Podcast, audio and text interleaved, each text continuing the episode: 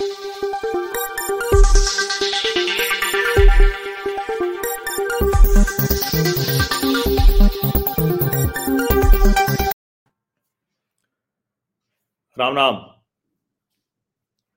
ओम प्रकाश राजभर याद है या एकदम ही दिमाग से उतर गए? अरे वही बड़बोले वाले नेता। कहते हैं कि नेता तो दुमुहा होता है, कुछ भी बोलता है। वो खुद भी एक कह देते हैं। और उनकी जो बातचीत होती है वो अद्भुत होती है। पत्रकारों के लिहाज से जो पॉलिटिकल बीट वाले हैं उनके कवरेज के लिहाज से बड़े अच्छे नेता हैं खूब वो जिसको कहते हैं ना कि एकदम खबरें देते रहते हैं। कुछ इस तरह की कि भाई मोटरसाइकिल स्कूटर पर अगर तीन लोगों को तीन लोगों का चलान कर हम्म। दिया तो ट्रेन में जब ज़्यादा लोग होते हैं तो चलान क्यों नहीं करते? इस तरह की टिप्पणियाँ इस तरह के तर्क को लेकर आते हैं।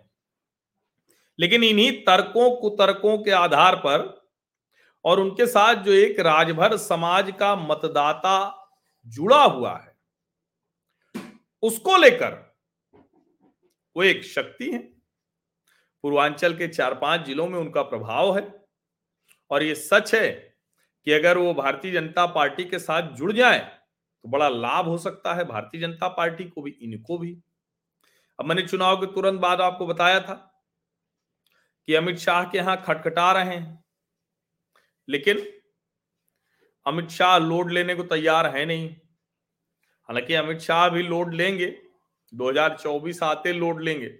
अभी तो समय है, अभी तो 22 खत्म हो रहा है, दिसंबर महीना है ना ये। तो हो सकता है कि तेईस आधा बीतते बीतते राजभर जी को भाजपा अपने पाले में ले ले। लेकिन अभी वो लेने को तैयार नहीं, अभी वो पूरी तरह से करें कि अच्छा ठीक है भाई, तुमने बहुत गुणागणित किया।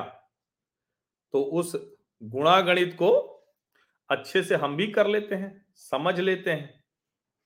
अब वो समझने की ओर है। सवाल यहाँ दूसरा है कि क्या दरवाज़ा खुलेगा या नहीं खुलेगा? और दरवाज़ा खुलेगा तो क्या हो जाएगा, नहीं खुलेगा तो क्या होगा? देखो, एक बात आप लोग समझ के रखो। बहुत अच्छे से। राजनीति में जो कहा जाता है ना कि दो प्लस दो चार नहीं होता तो ये चुनाव में दिख गया। गए थे शिवपाल यादव ये आ, क्या नाम है जो ओम प्रकाश राजभर एक केशव देव मौर्य है महान दल वाले वो ये सब लोग तो गए थे ना। कुछ बना नहीं मामला। अब शिवपाल ने तो अपनी पार्टी, अपने भतीजे की पार्टी में विलय कर दी। सोचिए, जो उनके भाई की पार्टी थी वो भतीजे की पार्टी और यही होता है। कहा जाए ओम प्रकाश राजभर? अब वो विलय तो किसी में करना नहीं चाहते। चाहे तो विलय करके बड़े नेता बन सकते हैं, लेकिन फिर उनको लगता है कल को फिर कुछ हुआ तो क्या करेंगे? तो उनके लिए ये भी तो है ना कि अपने बेटे, अपने परिवार, उसको कितना कुछ दे पाए वो। अब इसीलिए वो कोई रास्ता आप छोड़ नहीं रहे अभी उनको कुछ नहीं मिला तो अब वो अटल जी के सहारे खड़े हो गए। अभी ब्रिजेश पाठक एक समिति है अटल जी के कार्यक्रम की तो वहाँ जो है, उसमें वो चले गए। अब जिस तरह की स्थिति है, उसमें क्या ब्रजेश पाठक कुछ रास्ता उनको दे पाएँगे? अच्छा ब्रजेश पाठक भी कम नहीं। उन्होंने कहा कि भाई, ये तो अतिथि हैं ओम प्रकाश राजभर जी। वो अपने से चले आए, बिना कहे, बिना बुलाए तो हमने इसलिए उनको जो आयोजन समिति है, अटल बिहारी वाजपेयी फाउंडेशन की, उसका सह अध्यक्ष नियुक्त कर दिया। अब ज़ाहिर है कि राजभर जी के लिए तो ये अच्छा था। उन्होंने कह दिया कि हाँ भाई, बात सही है, लेकिन राजनीति में क्या कोई कसम किसी ने खाई है?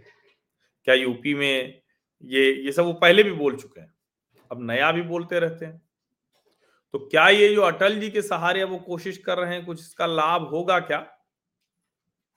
अब वो कह रहे हैं भाई कि ये गैर राजनीतिक है, इसमें सभी लोग शामिल हों, राजनीतिक मंच नहीं है, राजनीति कहाँ है, हर जगह मतलब ये सब वो कहते हैं।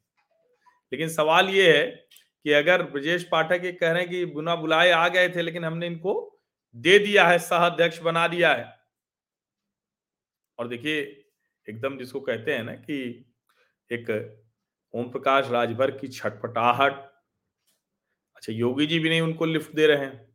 योगी जी की भी तारीफ़ वरीफ उन्होंने बीच में खूब कर दी थी तो योगी जी भी आनंद ले रहे हैं अपना। तो अब वो सरकार और संगठन का एक रास्ता खोज रहे हैं। अब वो ब्रिजेश पाठक का रास्ता खोज रहे हैं, जो उप मुख्यमंत्री हैं, क्योंकि दाल उनकी गल नहीं रही कहीं। लेकिन हो सकता है कि जो नया, क्या कहते हैं, वित्तीय वर्ष, नए साल में बहुत कुछ हो जाएगा, ये अभी नहीं दिख रहा है।